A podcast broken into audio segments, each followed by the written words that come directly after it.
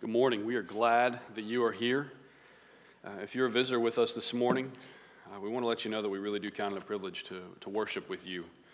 Um, Clinton mentioned this kiosk at the end, but that's a great place to get information, to get plugged in, to learn what life groups are, to learn what's going on in the life of this body. This morning, we're continuing our series about spiritual gifts, and we're going to be in Romans 12. So, y'all can turn there, and I'm going to open with a word of prayer, and then we'll dive right in.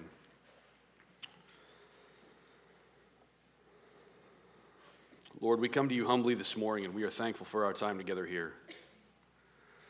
Uh, Lord, we. Um,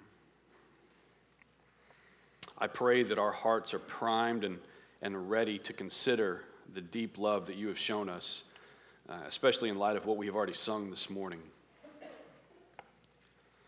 Lord, in a morning where um, there's no doubt plenty of other things on our mind, plenty of distractions, um, school starting tomorrow, teachers going back to work in a new way, um, children getting ready, school supplies to be taken care of, schedules to be figured out. Lord, I pray that this would be a special time where rather than allowing the other details to, to drown this part out, that maybe this part could better inform all the other details. Lord, I, I cannot work that. None of us can make that happen and force that to happen. But by the power of the Spirit, I believe that can happen. So we humble ourselves before you this morning and we ask for that. Lord, we also ask for, um, we just want to pray for another pastor and another church in the community. We pray for Highland Terrace. And I pray for uh, Pastor Chet Haney. Um, it was good to get to meet him this weekend and to see his heart for his people, to see his heart for the church, to see his love for you. I pray that you would bless Highland Terrace. I pray that as they're gathering this morning, that they're enjoying you in a robust way. I pray for Pastor Haney as he um, brings the word that it would be a product of sweet time that he has gotten to spend with you. I pray for his marriage that it would be healthy, that you would help them to continue to live together in that understanding way so that their prayers are never, ever hindered. Lord, I'm thankful to have a teammate like him in this city and thankful for the. Um, the way that their church loves this city. Lord, we also pray for our city council, and particularly we pray for um, council member Jerry Ransom. I pray that you would bless him.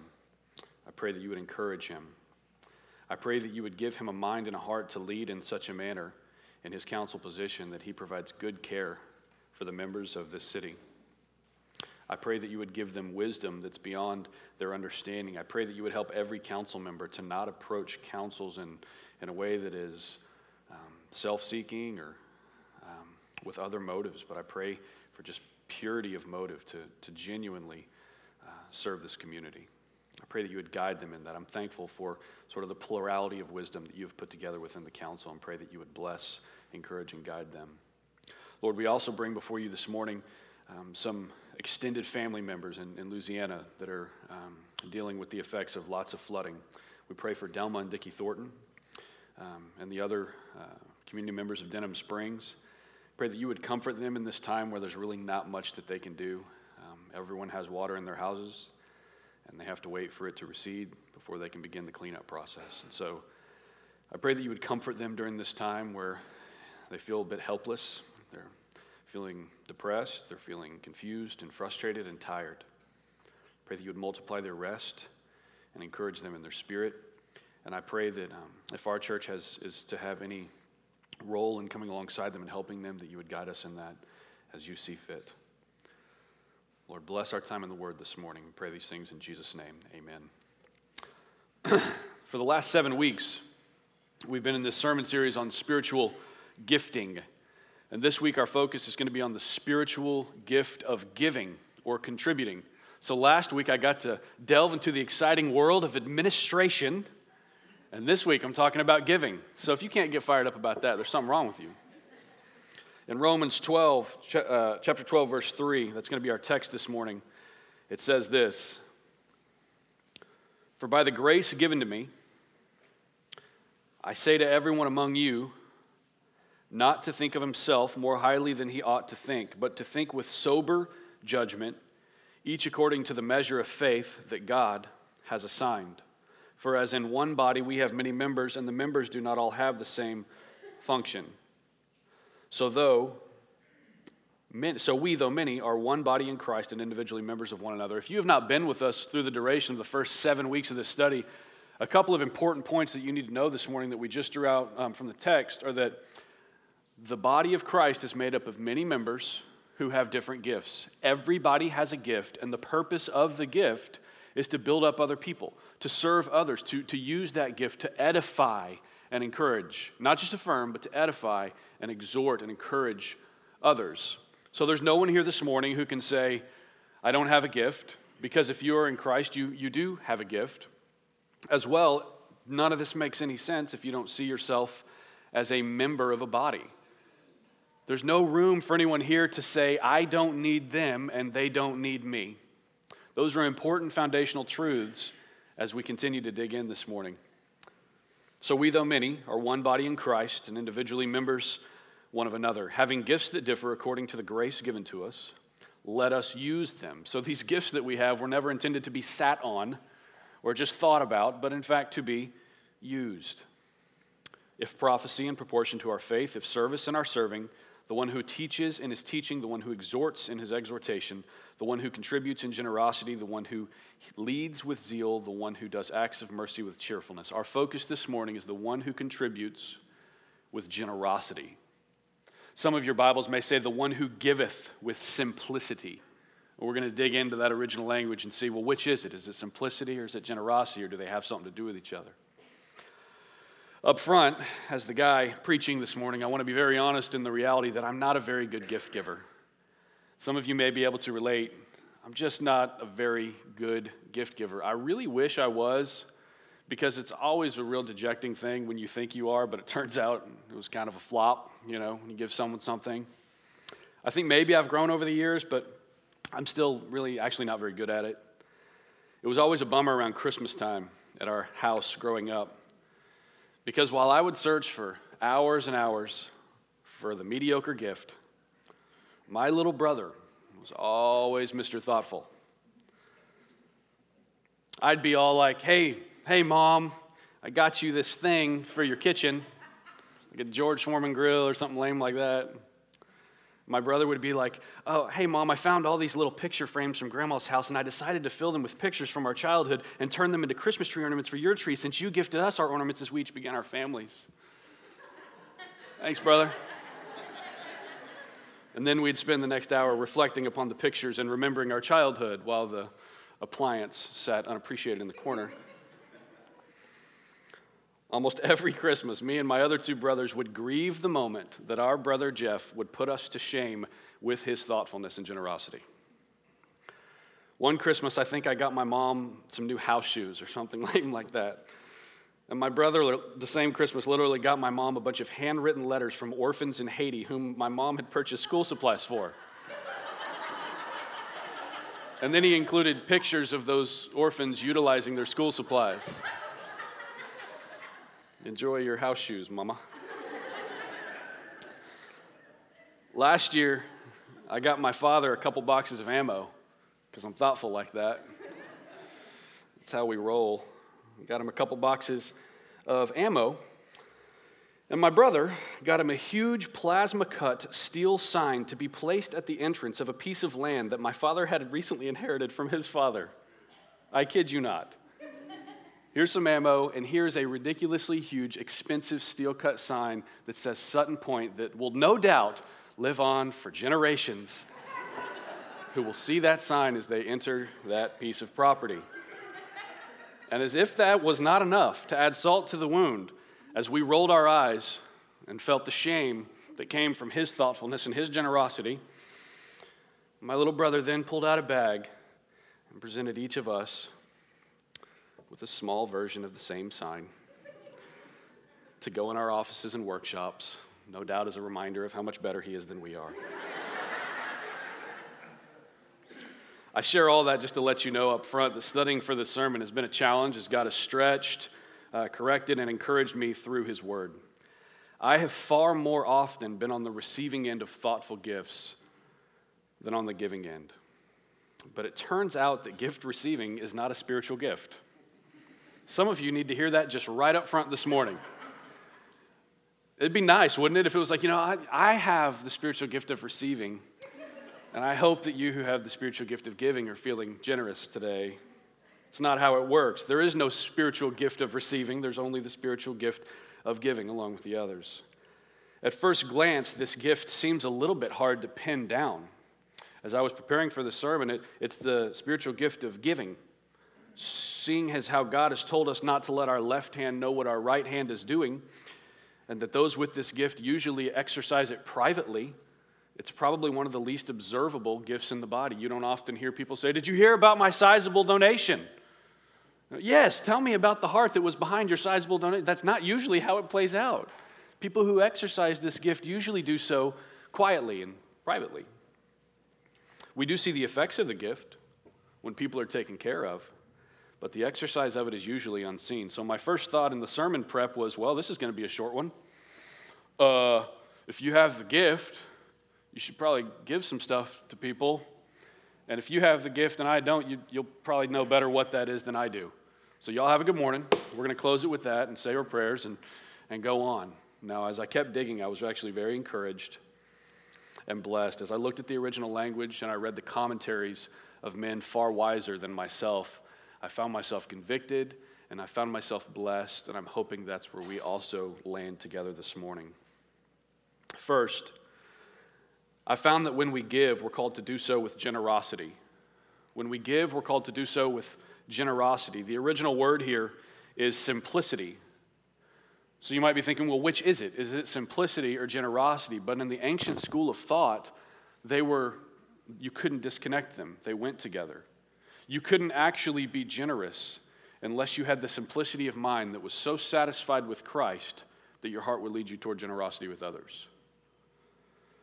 It indicates simple, here's a lot of alliteration for you early in the morning simple, single sincerity that is without self seeking. It actually says that in the concordance, all those letters.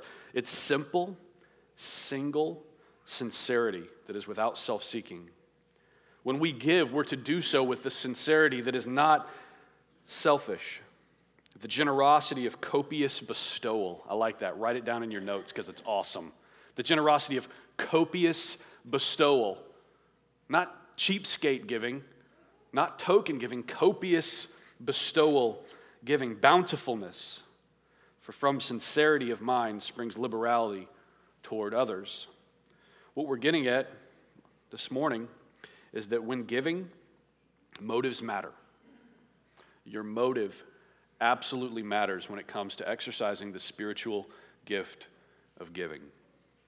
The Holy Spirit will never lead you to give with a heart that expects something in return. The call is to be big hearted and open handed because our generosity towards others is the product of God's generosity toward us. I'm going to say that again because it's one of the key points of the morning. Our generosity towards others is the product of God's generosity towards us. He gave us a spiritual gift of giving so that we can then give to others. We love God because He first loved us, but what we find in the gifts is that we love others because He first loved us. So, for a moment, what I'd like to do is consider God's generosity towards his people.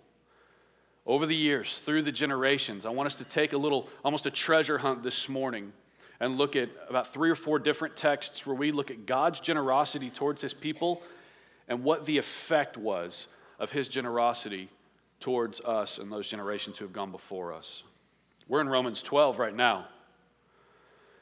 Romans 12 is the massive imperative that is the result of 11 chapters of indicatives.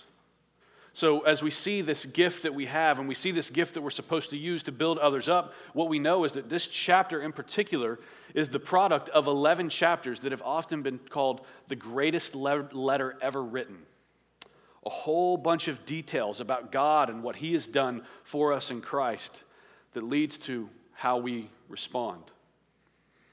It's the result of what happens, this chapter is the result of what happens when God gives His grace to people, bringing them from darkness to light, from lost to found, from dead to alive. The indicative is God's generosity, and the imperative is our generosity. What we have to observe is the generosity of God towards us, and what we do with that is we are to be generous towards others. Ours overflows from His. When we're made alive in Christ, it changes the way that we view our possessions and our provision, which is what we're going to look at here briefly. First, we trust God for our provision. When we realize our deep need of God and we receive what He offers in Christ, we no longer view provision as something that's completely up to, up to us. Our culture is obsessed with provision. That's why this is important to understand, because you're not going to get this message anywhere else. The kinds of things we hear are obsession with provision, and we actually have the audacity and arrogance to think that we, it's all up to us when it comes to provision. With each child that I have, the government reminds me I should probably make more money when I go to do my taxes. When we adopted a little girl, I actually was told by a loving and kind family member that I wanted to choke. Why'd you choose a girl? Don't you, how are you going to pay for all those weddings? Are you for real right now? That's your first thought? How are you going to pay for all those weddings? We're obsessed with provision.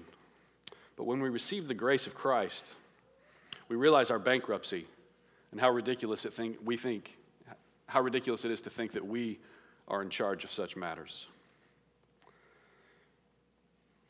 We no longer view our provision as something that's up to us. Rather, we see that not just some, but all provision is from God. Scripture says, What do you have that you have not been given? What do you have that you did not receive? So, when through such provision we acquire possessions, for those who are in Christ and been on the receiving end of His grace, we hold to them more loosely. But holding to them loosely isn't enough because God says, give it away. That's where we're going this morning. A life of simplicity. Give to others with simplicity or contribute to others with generosity. So let's continue to explore the generosity of God. Turn to Exodus 36. Exodus 36, it's towards the front of your Bibles. If I asked you to just spend a few minutes thinking about what God has already done in the book of Exodus at this point, many of you could come up with a pretty hearty list. The setting as we go to Exodus 36 is this. These are the realities that we observe with God as we try to figure out what effect those realities have on His children. The setting here is that God has redeemed His people from Egypt God has appointed Moses to lead them. God has instituted the Passover. Listen to all the generosity of God. God has led them through the wilderness, and God has guarded them in the back as they went. God has parted the Red Sea for them. God has provided bread from heaven. God has brought forth water from a rock. God has given the Ten Commandments. And now it's time for them to do something. It's time to build the tabernacle where God will dwell among his people. He gives them specific directions for how this place of dwelling is supposed to be, how it's supposed to be built. And much like building a custom home, you find that the costs add up quickly. What God calls us to is a costly endeavor, not a cheap one. The costs add up quickly. This is not going to be cheap. So there's these two master craftsmen that everyone needs to know Bezalel and Aholiab. I wanted to name our kids Bezalel and one Aholiab, and my wife vetoed it. But they are the master craftsmen of the tabernacle. They're in charge. And so Bezalel and Aholiab are two master craftsmen who are going to be in charge of these details. And so Moses calls these two guys to himself. And look what unfolds in verse 2 of chapter 36.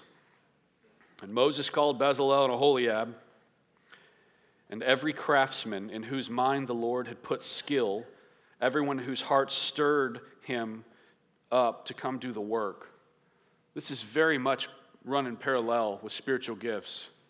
God does something in them, He stirs their hearts, and He gives them abilities that they did not have before this. He gives them an ability to serve in a way and a heart to serve in a way that they would not have had it not come from God. And so all these people are coming together, and they receive from Moses all the contribution that the people of Israel had brought for doing the work on the sanctuary. They still kept bringing him free will offerings every morning. So it wasn't a case where Bezalel, Aholiab, and everyone else got up and gave a guilt trip and said, Hey guys, we're still a little short. I'm going to need you to reach down deep in your pocketbooks and think about how much you love Jesus and give accordingly. This was not a guilt trip. This was not pressure. These are free will offerings. To such a degree that in verse 4 it says, So that all the craftsmen who were doing every sort of task on the sanctuary came, each from the task that he was doing, and said to Moses, The people bring much more than enough for doing the work that the Lord has commanded us to do. Do you hear that? So Moses gave command, and word was proclaimed throughout the camp let no man or woman do anything more for the contribution of the sanctuary. So the people were restrained from bringing, for the material they had was sufficient to do all the work and more. I'm convinced that this was the first and the last time that you would hear those words from church leadership. Guys, guys, it's too much. Can you imagine if our deacons are passing out the little satchels to collect our our uh, offering, and about halfway through, they're like, okay, uncle, these things are way too full. That's what's going on here. Restrained from giving. This may be the first and last time we've heard that, but this type of giving is what's fitting when we have been on the receiving end of such generosity from God. This type of over the top willingness to hold loosely to our possessions Yes, in what you give here, but also in what you give out there when you're at work, when you engage strangers, when you're considering your workmates and your neighbors. This kind of generous giving is very appropriate for people like these Israelites who have been on the receiving end of an abundance of God's generosity toward us. So when God is generous toward his people, his people, at least in this instance, had to be restrained from bringing. Just ask yourself has there ever been a time where you just took it a little too far and had to be restrained from giving? Turn to 2 Corinthians 8. I want to convince you that this is not just some Old Testament phenomenon. 2 Corinthians 8 is a letter uh, to the church in Corinth, giving them guidance on what we are supposed to be as the people of God. What is this New Testament church supposed to look like? And in 8, 1 through 5, we see something about this generosity and this giving that's supposed to be indicative of who we are. In 2 Corinthians 8, it says this We want you to know, brothers, about the grace of God that has been given among the churches of Macedonia. For in a severe test of affliction, their abundance of joy and their extreme poverty have overflowed in a wealth of generosity on their part.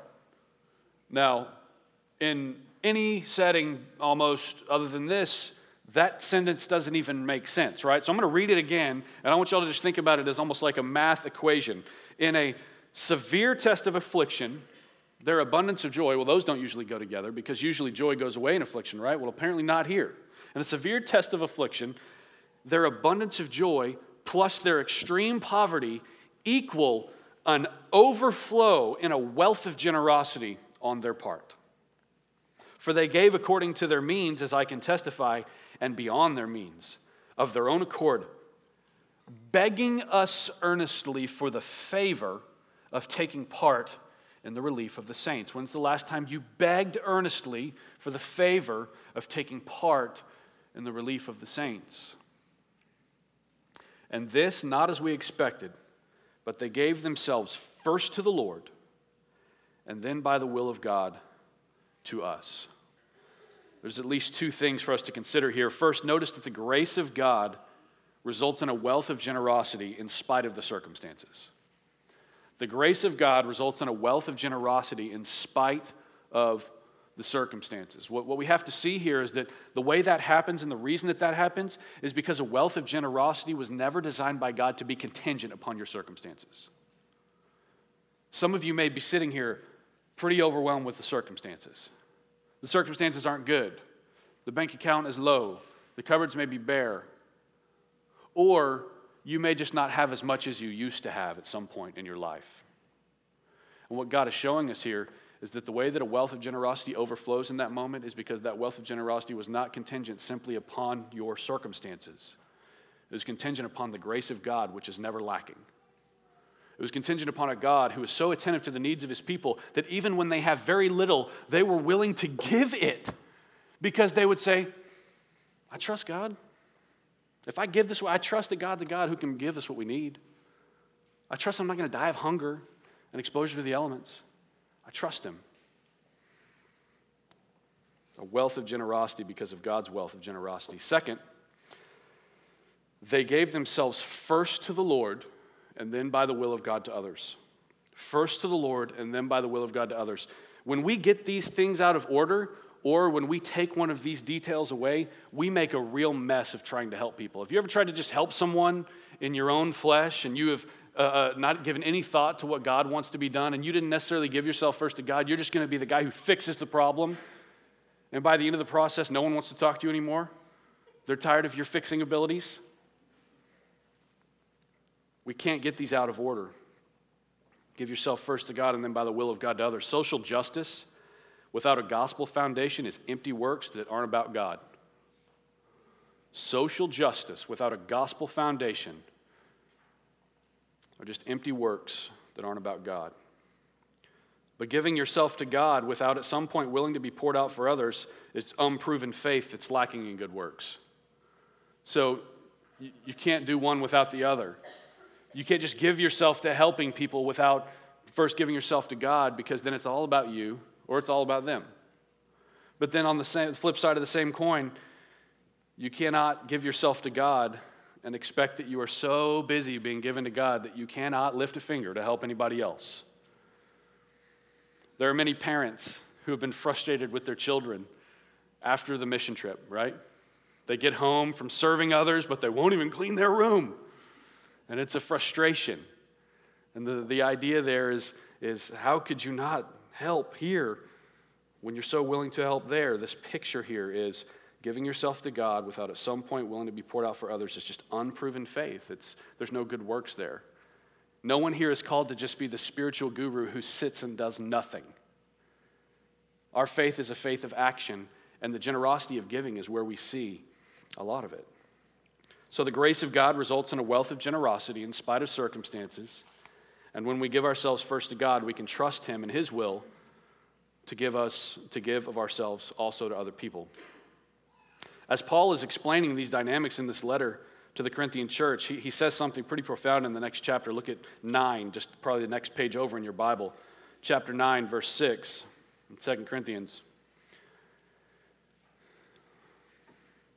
He's been talking about giving, he's been talking about this collection for the saints, and here he says, The point is this if you hear that in a sermon, usually that's when you pay close attention. The, the point is this we, have talked about these details, we've observed these movements. The point is this whoever sows sparingly will also reap sparingly, and whoever sows bountifully will also reap bountifully.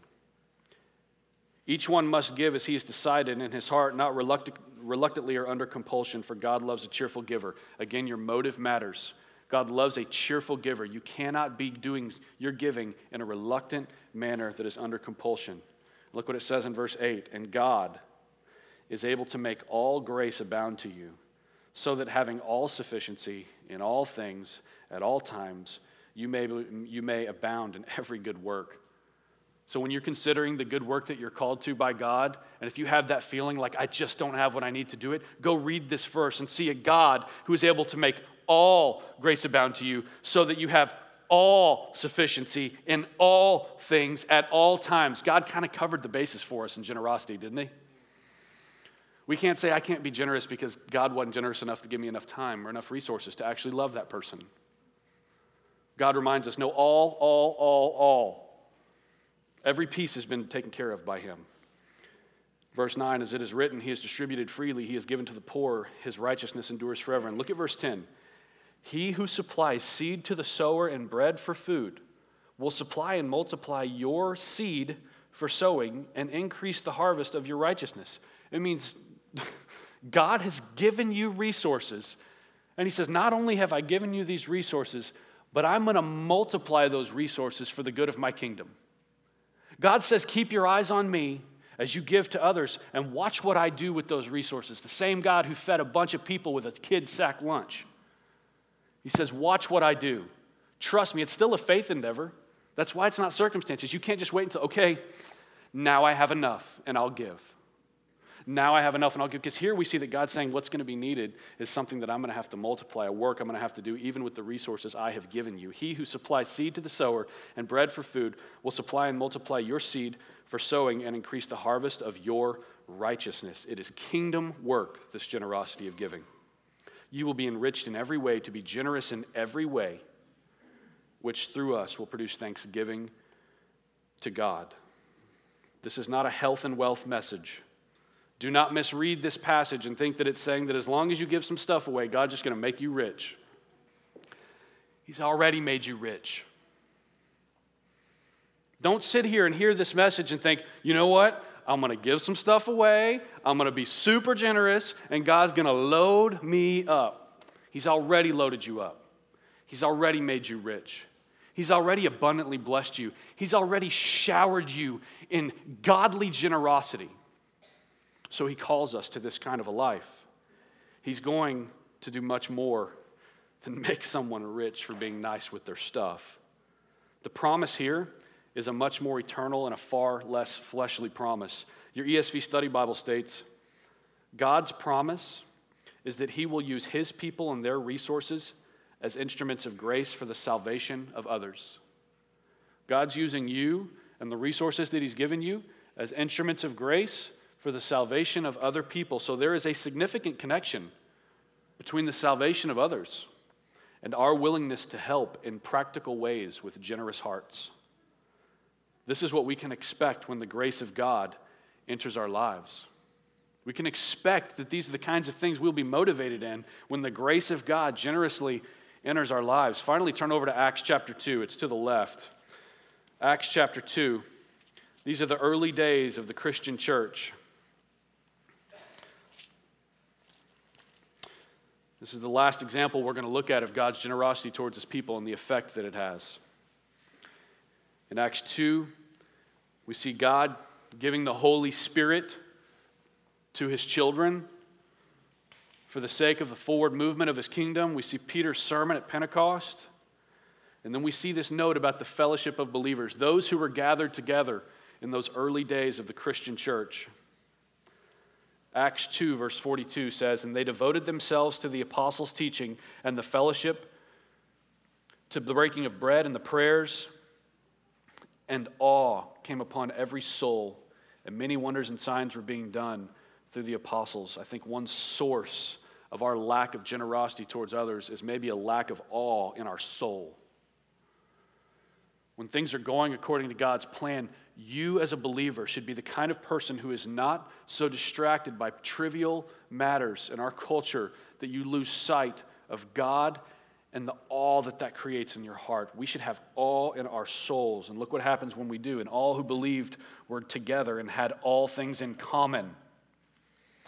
And they were selling their possessions and belongings and distributing the proceeds to all as any had need. And day by day, attending the temple together and breaking bread in their homes, they received their food with glad and generous hearts, praising God and having favor with all the people. And the, and the Lord added to their number day by day those who were being saved. Here again, the generosity of God results in a people who have what I want to I want to share with you. It's a phrase I, I heard I read in a book called The Freedom of Simplicity. When God has this generosity and, and his people are changed, we're changed in a way where we now have a carefree unconcern for our possessions. Write that in your notes. A carefree unconcern for our possessions. That author goes on to say when the dynamic presence of God breaks in upon a sufficiently prepared people, there is an unguarded sharing that is thrilling and almost frightening. Have you ever experienced that? When the dynamic presence of God breaks in upon a sufficiently prepared people, there is an unguarded sharing that is thrilling and almost frightening. There's a phrase that we often use around here, and if you've been here for any length of time, you've likely heard us proclaim that God knows our deepest needs before we voice them. That's generosity. God knows our deepest needs before we voice them. We have seen the ram in the thicket, right? We've seen the ram in the thicket. Abraham led Isaac up the mountain, and God had already provided the sacrifice. In fact, just, just reverse a little bit, zoom out a little bit. His, what was the deepest need that they had? They needed a sacrifice as Abraham's leading Isaac up the mountain. And there's a ram that was in a thicket. So the ram was in the thicket, was this thing that was provided. But if we zoom out a little bit, we can in fact see that God had already provided the thicket that would be strong enough to ensnare the ram. As well as some kind of a situation where this ram got ensnared in the thicket. God knows our deepest needs before we voice them. Right now, He is at work providing for you in ways you don't know that you need the provision. We've gathered the manna in the wilderness. Well, we're leaving Egypt. How are we going to eat? That's a big issue for a bunch of people, right? God provides manna, the deepest needs they have before they're voiced. We've seen God go before his people, staying a step ahead of them in the wilderness while still covering their backs. We've even heard, heard God's call to let our requests be made known to him. But we've also heard the reality that there's nothing unknown to him. Your God is so generous that he allows you to let your request be made known to him, but that's not because he was clueless before. You can't get that wrong. Don't think that God's waiting to just hear what your requests are because he has no idea what you need. He's so generous and so compassionate that he knows your deepest needs before you voice them, yet he still says, I'm your father. Tell me what you need. Full of compassion he looks at us and says, Let your requests be made known. That's for you, not for him.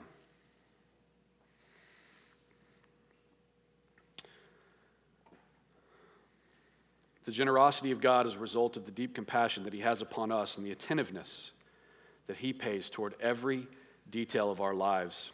This is why the call to give to others is coupled with the call to do so with simplicity and single of heart, singleness of heart. When we're called to give, we're called to do so with simplicity, generosity, singleness of heart.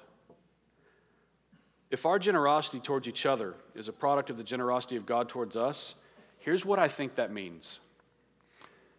I think it means we should be walking so closely with one another that we know our deepest needs of our, of our brothers and sisters before our brothers and sisters voice them. I think that's what this means like a mother with a child, like the way spouses know when the other one needs a break or needs prayer or needs encouragement. We've received this generosity of God, and I think what it means is that we are supposed to walk with one another so closely, so attentive, that we actually know each other's deepest needs before those needs are voiced. We can rise to the occasion with generosity before generosity is asked for. A lot of you are students who are going back to school tomorrow. And I know that for kiddos, one of the stresses is am I going to like it? Am I going to fit in? Am I going to have any friends? Is it going to be okay? Am I just am I going to be okay? And I want to encourage you in your young faith spend tomorrow focusing on the other people in need rather than focusing on yourself. Teachers, some of you teachers are going to have children in your class that don't even know how to express their needs. They have such hard backgrounds that they couldn't begin to express what they actually need if, if they really had to. And what I want both of you to remember tomorrow is that it is the love of Christ that enables you to meet the needs of those who have them. The love of Christ will enable you and prepare you to consider and watch and observe and know and genuinely love people enough to be able to watch and say, you know what? Here's what they need. And then you give it to them before it's even voiced, presenting generosity before it's asked for. This way of living towards other people cannot happen if our main focus is ourselves. I almost went without saying this this morning, but you can't live like that towards other people if you are entitled and self seeking and worried most about you. Christians should be the least entitled people on planet Earth because of the generosity of God. We should be the least assuming of things about ourselves because of what God has already done for us. Simplicity is never stumbled upon. Rather, it's the product of being so utterly satisfied with God that we cannot help but hold more loosely to our possessions, be far less concerned with our own needs, and thus focus on the needs of others and the ways that we can bless and comfort them. What this forms is a radical community of faith where needs are met in the church so that the church can be generous toward those outside of the church as a result of our collective satisfaction in Christ. God's promise is that He will use His people and their resources as instruments of grace for the salvation of others. So, when you're trying to help someone and you're trying to provide for someone, you're trying to be generous towards someone, just remember it may not just be a practical issue, it may be a salvation issue. God may be doing something far bigger for that person through your generosity than you realize. The type of giving being talked about here is far more than the giving of advice, it's far more about a token donation. It's far more about when someone asks for something and you, you reply, you know what, I'll pray for you. You ever done that? Someone comes to you and is like, man, we cannot pay our bills and we are hungry. And the Christian has the audacity and arrogance to say, brother, I'll pray for you. 1 John chapter 3 says, when you have the ability to meet the needs of others and you don't do it, you don't have the love of God in you. In the original language, the kind of giving indicated is one that stresses giving something that's part of and precious to the giver, as if part of the giver resi- resides in the gift. Want y'all to hear that again. When you look at what these words are that are being used to explain how the Spirit manifests Himself in people to meet the, gen- the needs of others in a generous manner, what it means is that you don't just give stuff away that doesn't matter to you. That's called spring cleaning. Let's give all this stuff away that we don't care about and that we don't use. That's not generosity. It's good.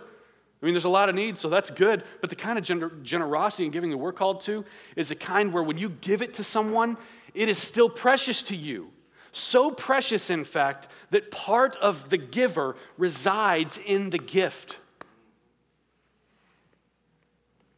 This is important for a couple reasons. First, what we see is that our motivation for giving to others isn't because we no longer see our resources as precious, but precisely because we see this, them as precious.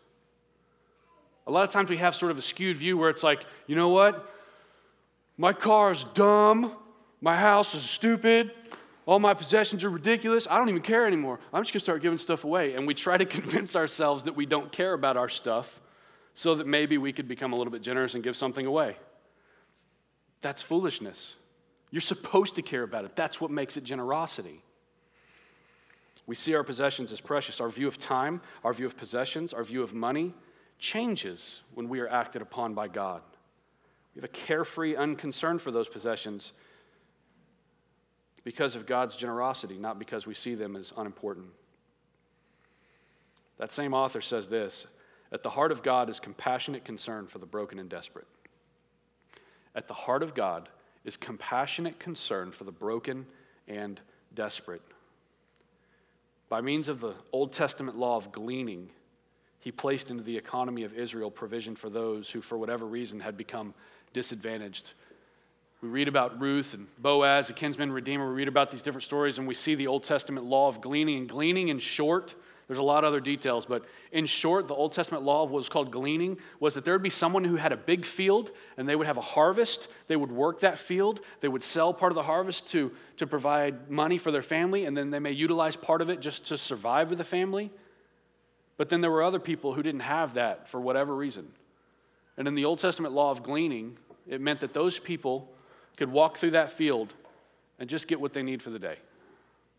They could walk through that field it, that's not your harvest, but you can take some to get through. You're not allowed to take 25% and harvest it yourself, that's theft. But you're allowed to get what you need. If you're hungry, you're allowed to eat that. If you're without, you're allowed to take that. Old Testament law of gleaning.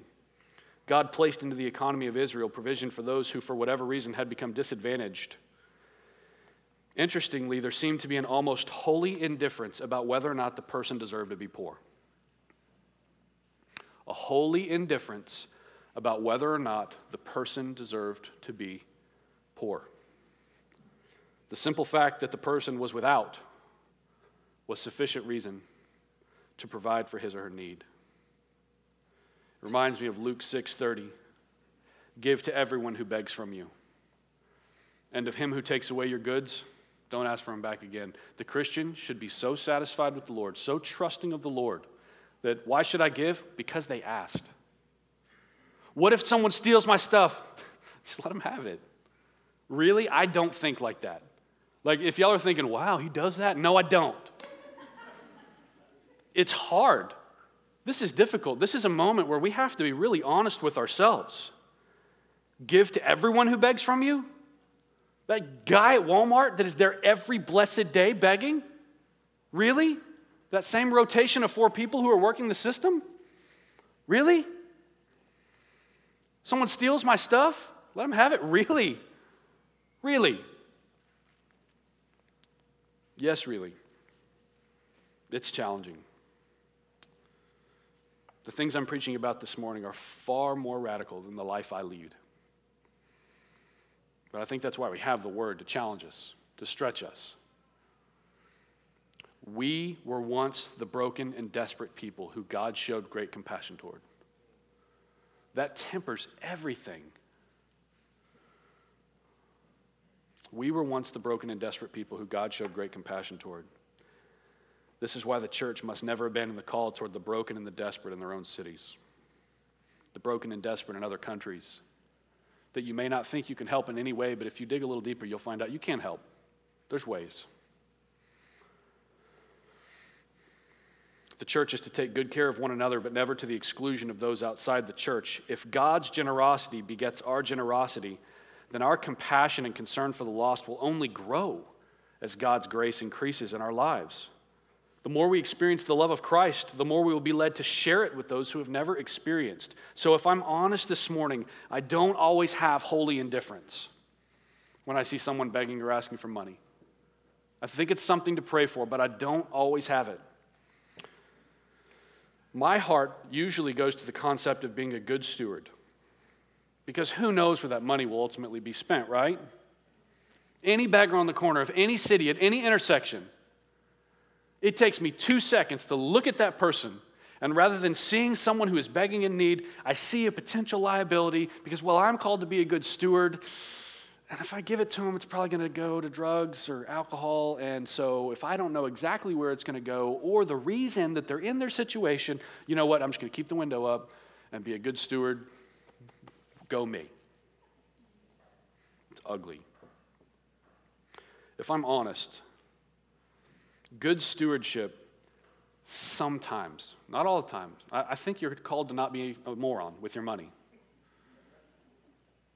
But sometimes, good stewardship is just a cover up. It's a convenient mask that hides the identity of a self centered heart.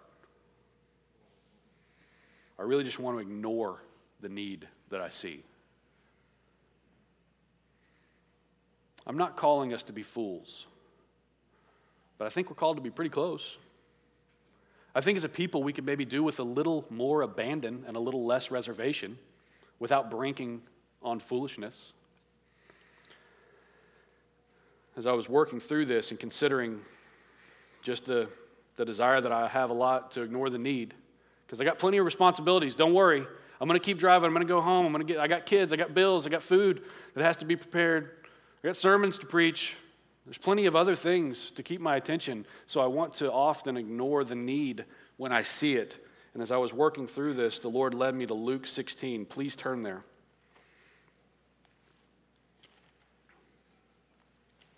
Luke 16. I'll warn you ahead of time. This is a very, very sobering illustration. If you're a person who uses good stewardship as a mask to cover the identity of a self centered heart, this is a very sobering illustration.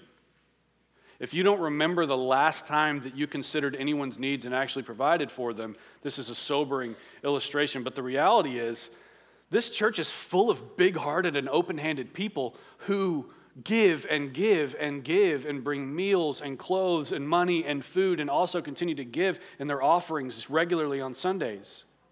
So this isn't a big guilt trip, but even if you're that person who is, who is moving in a faithful way, this is still a sobering illustration. Luke 16, verse 19, the rich man and Lazarus.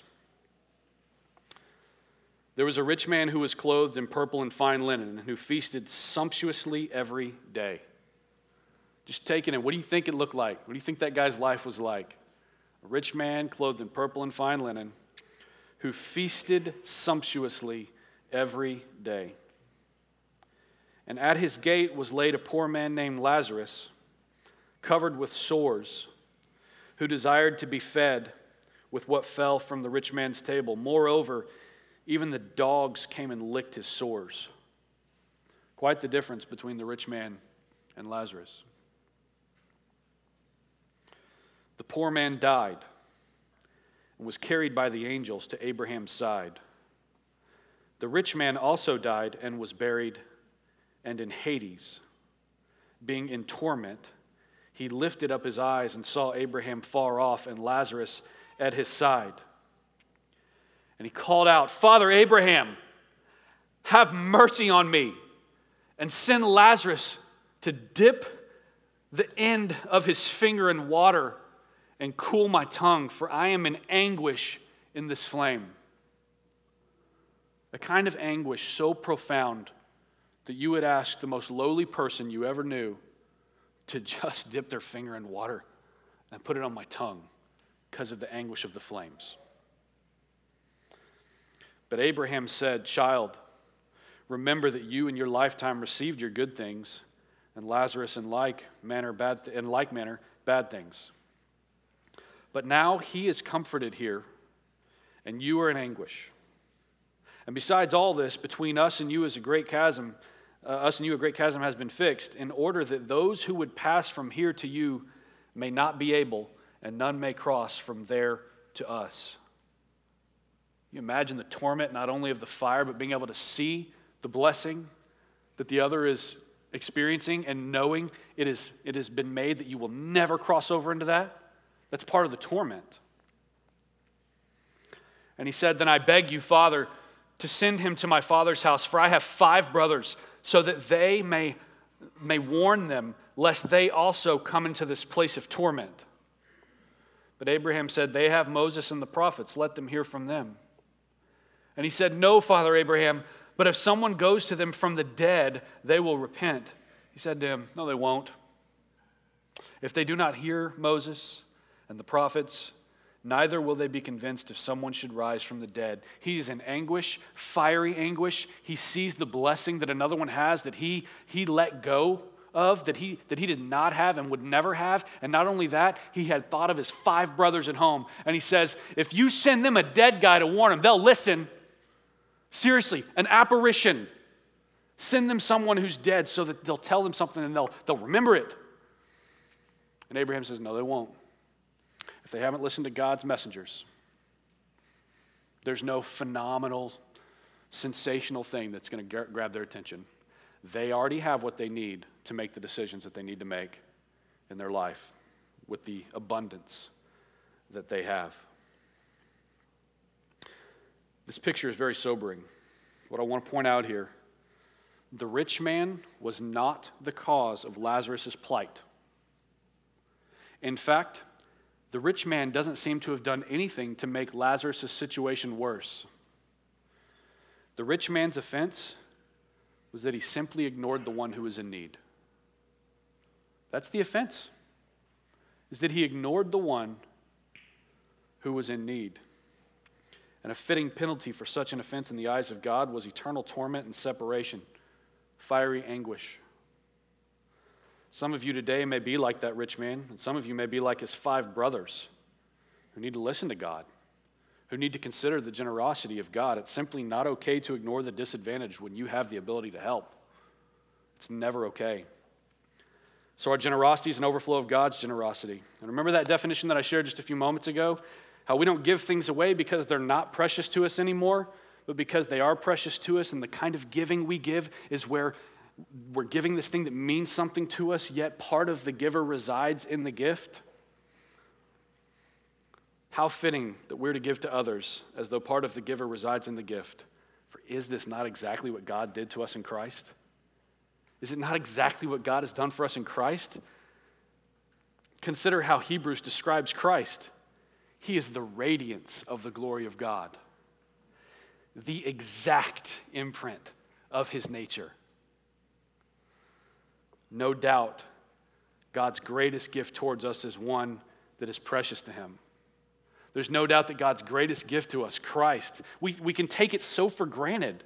It can be so commonplace. Yeah, He gave His Son for your sins. He gave His Son, the radiance, the glory of Himself, His exact imprint for you. That is a generosity that is unmatched and will forever be unmatched. So, was God's gift to us precious to Him? Absolutely. And there's no doubt that the giver resides in the gift as the exact imprint and the perfect representation, setting a standard for our generosity towards others. There is no generosity without genuine satisfaction in Christ, and Christians should be the least entitled people ever and the most generous. Let's pray.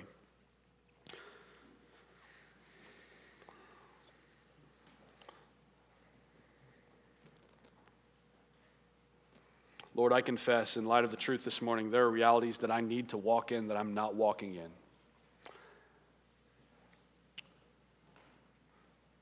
Thank you for your generosity. Thank you for your Son. Thank you for giving us the gift of Christ, the exact imprint of your nature, the radiance of your glory, that we might live, that we might not have to be in the same plight as the rich man in, Luke who was tormented and who wished for others to not be in that torment. Lord, I pray that as a result of your word that we would have awe in our hearts, that we may even be restrained from giving because we are so overwhelmed with your generosity that we cannot help but overflow to others with it. Lord, I have no doubt that you will guide us in this and grow us in this. And that's why we humble ourselves before you this morning. We love you and we pray these things in Jesus' name. Amen. As we take the supper in uh, 1 Corinthians 11, we have direction on what that looks like, what we're supposed to do during this time. In 11:23 it says this: For I received from the Lord what I also delivered to you that the Lord Jesus on the night when he was betrayed took bread and when he had given thanks, he broke it and said, This is my body, which is for you. Do this in remembrance of me. In the same way, also, he took the cup after supper, saying, This cup is the new covenant in my blood. Do this as often as you drink it in remembrance of me. For as often as you eat this bread and drink the cup, you proclaim the Lord's death until he comes. Whoever therefore eats the bread or drinks the cup of the Lord in an unworthy manner will be guilty concerning the body and blood of the Lord. Motive matters. Let a person examine himself then, and so eat the bread and drink the cup. This morning, I encourage you to do two things as we distribute the elements. First, examine yourselves.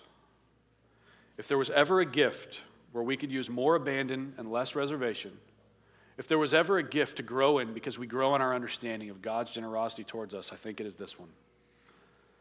Consider if there are any ways that God is calling you to be generous towards someone else and pray that He would guide you into how to move in that. The second thing I want you to do as we distribute the elements, as we take it in remembrance, is consider the profound generosity of God and just spend some time thanking Him for His gifts, thanking Him for the gift of Christ. Let's distribute the elements. I want to be careful this morning not to try to insinuate that the generosity of God is something that we just need to try to grow in a little right now. It's what we will worship Him in in, in, in eternity. It'll, it should never be common to us. When we consider the gift of Christ, there should never be a point in this life or in the life to come where it's like, yeah, that was good. What else? There is no what else. There's nothing more abundant. There is no greater generosity. Even this morning, as I, as I encourage you to examine yourselves regarding these things, you wouldn't even have the opportunity to do that if not for Christ. Christ gives you the opportunity to consider your sins all the time, to repent of them, and to move in holiness.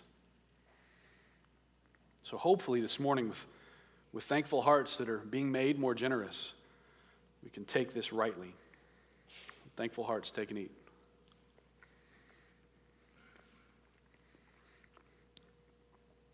Take a drink.